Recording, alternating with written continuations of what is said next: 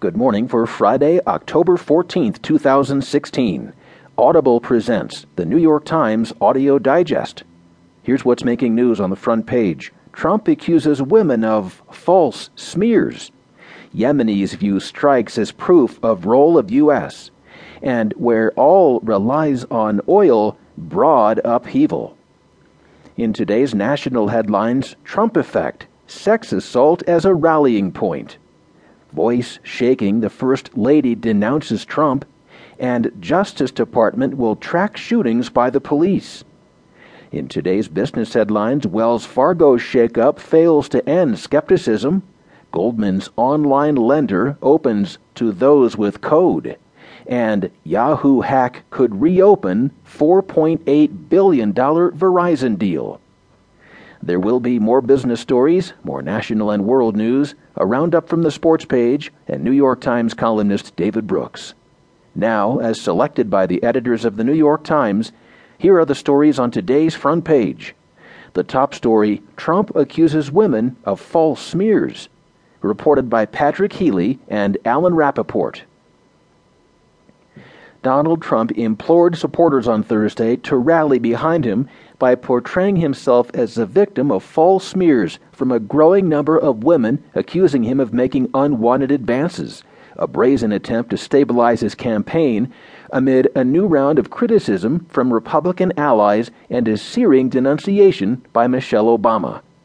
By Thursday night, at least several women had publicly accused Trump of groping and forcibly kissing them over the decades a pattern of sexual assault that he denied in the presidential debate on Sunday after bragging about such behavior in a 2005 recording that was unearthed last week. Trump dismissed all the allegations and lashed out at one of the women, a writer for People magazine, seemingly implying that she was not attractive enough for him. Look at her, look at her words, Trump said at a rally in West Palm Beach, Florida. I don't think so. The allegations about Trump's treatment of women became the all consuming focus of the political world on Thursday, a remarkable turn as the sexual history of a presidential nominee became a dominant and unavoidable issue in the final weeks of a race. Rarely, too, has a candidate in a general election so darkly insinuated that a conspiracy of forces were trying to undermine him and his admirers, as Trump did Thursday at events in the battleground states of Florida and Ohio. The New York Times reported on Wednesday night that two women said Trump had touched them inappropriately, groping or kissing them forcefully in ways that echoed the boasts of being able to sexually assault women that he had made in the 2005 recording.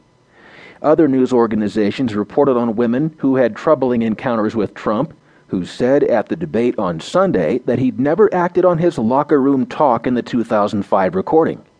In a series of messages posted on Twitter on Thursday morning, Trump called the Times article a total fabrication and denied charges by the People magazine writer Natasha Stoynoff that he forced his tongue down her throat while she was working on an assignment about his first anniversary with his wife. But at his rallies in West Palm Beach and in Cincinnati, Trump also unveiled his latest campaign strategy, beseeching his supporters to view him as a political martyr for their cause. I take all of these slings and arrows gladly for you, Trump said to Cheers. He charged that a conspiracy against you and the American people was underfoot, charging that the Clinton campaign, the news media, and other forces were trying to vilify parts of the electorate that did not share their views. Trump also warned through his lawyer, Marc Kasowitz, that he might sue the Times for libel if it did not retract the article and apologize. David McCraw, vice president and assistant general counsel for the Times, wrote to Kasowitz that the newspaper did what the law allows. We published newsworthy information about a subject of deep public concern.